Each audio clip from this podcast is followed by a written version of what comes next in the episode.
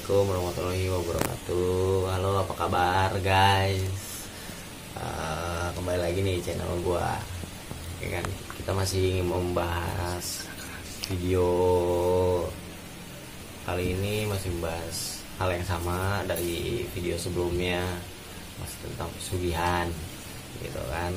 Video sebelumnya itu kan belum selesai Baru tanya jawab gitu masalah pertanyaan-pertanyaan dari teman-teman gitu kan.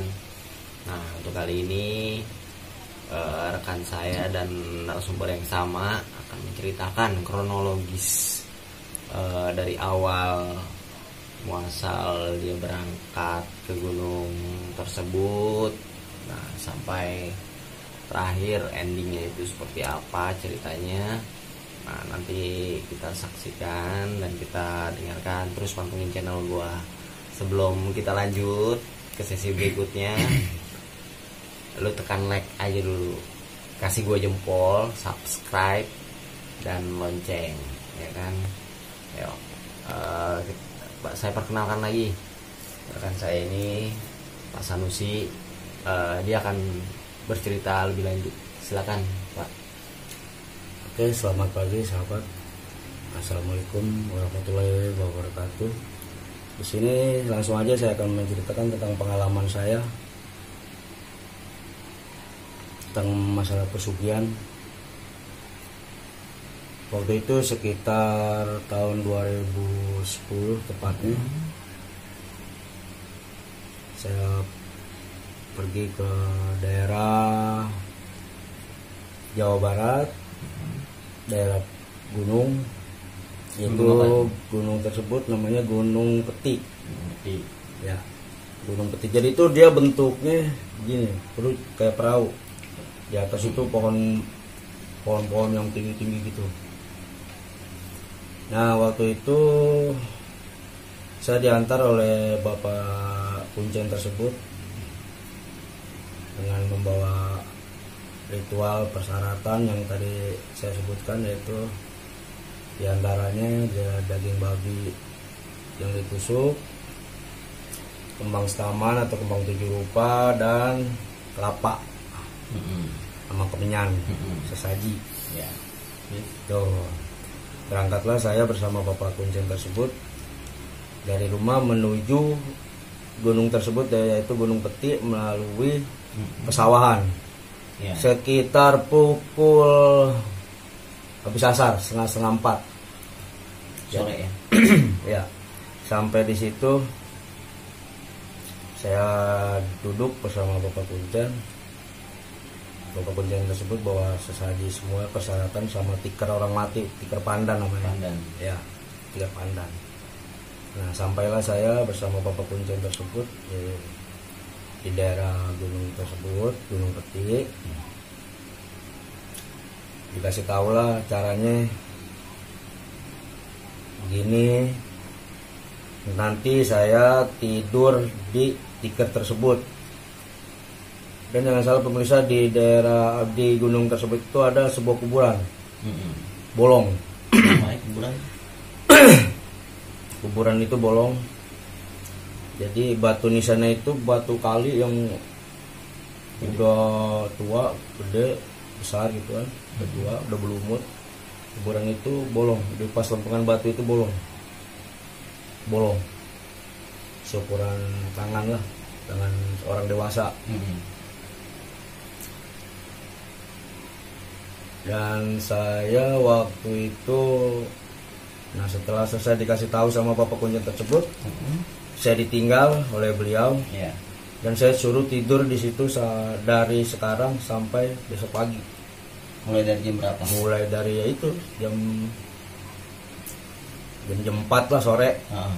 dan setelah selesai bapak kunjung tersebut baca baca baca menyiapkan sesaji. Dan peralatan yang sudah dibawa dari rumah yeah. termasuk tikar pandan tersebut. Mm -hmm jadi waktu itu handphone saya apa namanya jam tangan. Ya. ditinggal di rumah beliau hmm. di rumah kuncen. Nggak boleh bawa apa-apa. Dompet uang. Tidur saya dari sore tersebut sampai pagi. Ya. Jadi ya saya tidur. Dan bapak kunjung berka, be- berkata sama saya Mm-mm. bila mana kamu nanti bertemu dengan godaan-godaan yang kamu nanti akan alamin kamu nggak usah takut Iya. anggap aja itu hanya apa namanya hanya godaan belaka Hmm. halusinasi sebenarnya itu tidak apa-apa itu hanya godaan itu pun tergantung dari niat dan keberanian kamu Mm-mm. kata beliau berpesan pada saya Mm-mm. pulanglah kuncian tersebut saya tidur karena tidak membawa jam atau tidak membawa handphone saya tidur masih jam-jam 4 sampai jam 5 sore sampai terdengar suara ajan maghrib masih terdengar karena kan masih di daerah nggak jauh dari daerah perkampungan Iya. nggak jauh dari daerah perkampungan suara ajan maghrib masih terdengar suara ajan isya pun masih terdengar. Masih terdengar suara ajan isya. Dan setelah isya sudah tidak terdengar suara apa apa lagi karena kan maghrib sama isya udah habis. Iya. waktu terus berjalan saya pun nggak tahu itu udah di antara jam-jam berapa saya udah nggak nggak tahu. Karena kan nggak bawa handphone nggak bawa apa. Jam tangan jadi saya tidur di antara tidur dan tidak. Jadi gimana sih? Kayak tidur tapi nggak tidur gitu kan. Tidur ayam ya, ya pokoknya di antara tidur dan tidak nggak tahu kejadiannya jam berapa jam-jam berapa entah pagi entah udah mau pagi atau masih malam kan. Saya didatengin seekor ular besar. Mm-mm. Kalau boleh saya gambarkan ular tersebut seperti besarnya seperti pohon kelapa. Pohon kelapa. pohon kelapa besar. Jadi ular ular tersebut waktu itu dia dia kan tidur tuh begini. Selonjoran. lonjor. Tiduran lah kan. Dia dari sini nih dari jempol kaki. Iya. Nah, palanya itu gede kan dari sini merinding bulu saya. Dari jempol kaki terus ke sini. Oh sampai di sini sampai di kemaluan saya. Dia mangap gitu kan. Mm-mm. mau menggigit kemaluan saya. Mm-mm. otomatis saya spontan saya kaget dong. Iya. saya kaget itu bukan nyebut yang enggak enggak saya nyebut asma Allah Astagfirullahaladzim la haula wala quwata illa billahil aliyil azim. Dan ternyata ular tersebut hilang. Yang tim ya hilang ular tersebut. Nggak nggak tahu ke mana itu ular. Ular ular itu nggak tahu hilang. Dan tiba-tiba di selangkangan saya ini tim keluar asap putih. Terus ular terus berbarengan dengan asap putih tersebut ular ular tersebut pun hil- hil- ular itu pun hilang. Mm. gitu. Terus keluar asap putih dari sini selangkangan saya. Ya udah setelah kejadian itu kejadian asap dan ular tersebut hilang itu saya saya nggak tahu jam berapa saya tidur pulas. Nggak ada gangguan apa-apa lagi. Sedangkan waktu itu saya lupa. Pesan san, sang kuncen kuncen itu saya lupa. Juru kunci itu saya lupa. Kalau ada gangguan apa-apa kamu nggak usah takut nggak usah gentar ibaratnya kamu harus hadapin anggap aja itu halusinasi. Ya siapa yang kagak takut? Orang di mau digigit ular gede begitu kan besar besar begitu kan? Ya saya kaget. Saya masih punya rasa iman ya saya, saya nyebut asma Allah. Saya masih punya Tuhan Allah kan? Mm-mm. saya nyebut asma Allah. Dan saya nggak tahu bahwa dengan menyebut asma Allah itu udah tersebut godaan tersebut hilang begitu aja. Yang timbul hanya asap putih dari selangkangan saya. Saya tidur pula sampai pagi sampai terdengar ajan subuh bangunlah saya. Deh bangun saya nggak lama lagi tidak lama lagi sang kuncen tersebut datang datengin saya. Gimana? Jang katanya. Kumaha jang? Eh, bahasa beliau nih bahasa bahasa Sunda. Kalau orang Sunda bilang kumaha jang Eh, di semalam mimpi naon Hmm. atau ayah kejadian naon? Gitu. Ayah bah kejadian ayah orang yang datang gede besar seperti gede seperti pohon kelapa jadi mau matok saya bang dari sini dari jempol kaki sampai selangkangan saya dia mau gigit saya saya saya, saya takut saya nyebut asma aduh katanya. Manena sebenarnya mah saltik hayang berhasil. Sedikit lagi akan berhasil. Berarti hampir ya. hampir berhasil.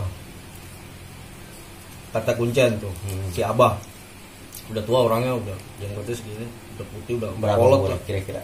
Sekitar kalau nggak salah taksir ya saya juga ngerti lah umur umur walaupun saya nggak nanya langsung umur manena seberapa sekitar Secara umur ya secara fisik melihat dari raut mukanya semua keriput keriput itu umur 85an 85. 85 tahun kuncen tersebut Hmm. Ya. Jadi sebenarnya kalau bahasa Indonesianya kamu itu sebenarnya sedikit lagi berhasil karena kamu tidak tahan godaan tersebut kamu gagal mulai hari ini pagi ini habis subuh kan dia datang gagal Hmm. itu jadi kalau kata kuncen itu sang kuncen sang kuncen itu bilang sama saya Hmm. itu sebenarnya yang datang bukannya orang cuman dia berben seputri putri yang penunggu gunung peti itu Oh gitu.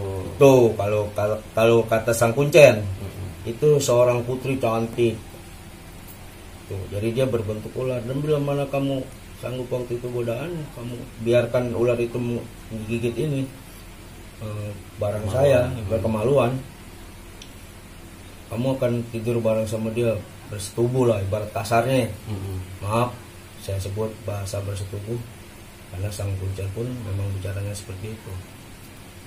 Bersetubuh kamu akan dapetin peti. Karena di sini gunung peti yaitu disebut gunung peti itu bila mana kamu berhasil tidur dengan putri tersebut yang ada di gunung peti itu Hmm. kamu akan berhasil membuka peti tersebut Oh. dan peti tersebut Berisi otomatis harta gitu. otomatis ya saudara atau pemirsa bapak ibu mungkin udah tahu isinya dalam peti itu apa pasti antara uang dan emas Oh gitu. atau berlian atau apalah karena saya sampai tidak kejadian tidur dengan putri penunggu gunung peti itu ya saya tidak bisa membuka peti itu gagal karena saya masih punya rasa iman dan keraguan-raguan apakah ini akan berhasil? Apakah yang saya lakukan ini yang saya jalankan sekarang ini ber- berdosa atau gimana? Saya nggak nggak tahu. Waktu itu saya bimbang. Saya waktu itu pengen hidup saya enak pengen hidup wah. Ya terus terang saya pengen hidup wah. Saya pengen jadi number one di daerah saya nggak mau ada number two nggak mau ada number three saya nggak mau. Saya pengen jadi number one di daerah saya. Itu waktu itu saya bergejolak dengan saya. Saya nggak mau pengen number two number three saya nggak mau. Saya pengen jadi number sa number one di daerah saya. Saya nggak mau sebutkan daerah saya. Kampung ya kampung. kampung-kampung saya. Saya nggak mau. Ya mungkin itu saja pengalaman hidup saya Oke. ya sekian dan terima kasih saya kembalikan kepada bapak Oke guys, jadi begitulah ceritanya guys. Jadi dari cerita tersebut eh kita bisa ambil hikmahnya dari kejadian-kejadian yang tadi diceritain oleh Pak Sanusi gitu. Jadi semua kembali lagi ke Allah Subhanahu wa taala gitu. Eh jangan dicontoh gitu. Ada yang eh, cerita yang tadi diceritakan oleh Pak Sanusi itu jangan ditonggo, jangan dicontoh guys. Itu itu salah dan ini kita sekedar berbagi pengalaman aja. Kita ambil hikmah positif dari cerita tersebut gitu. Ya mungkin itu aja dari eh, video ini. Eh, mungkin next time kita akan cari apa namanya bahan atau cerita yang lebih menarik lagi. Terus saksikan dan ikutin channel gue terus. Klik like subscribe dan lonceng. Oke gitu aja guys. Kita ketemu lagi di lain kesempatan dan di video berikutnya oke assalamualaikum warahmatullahi wabarakatuh. Sukses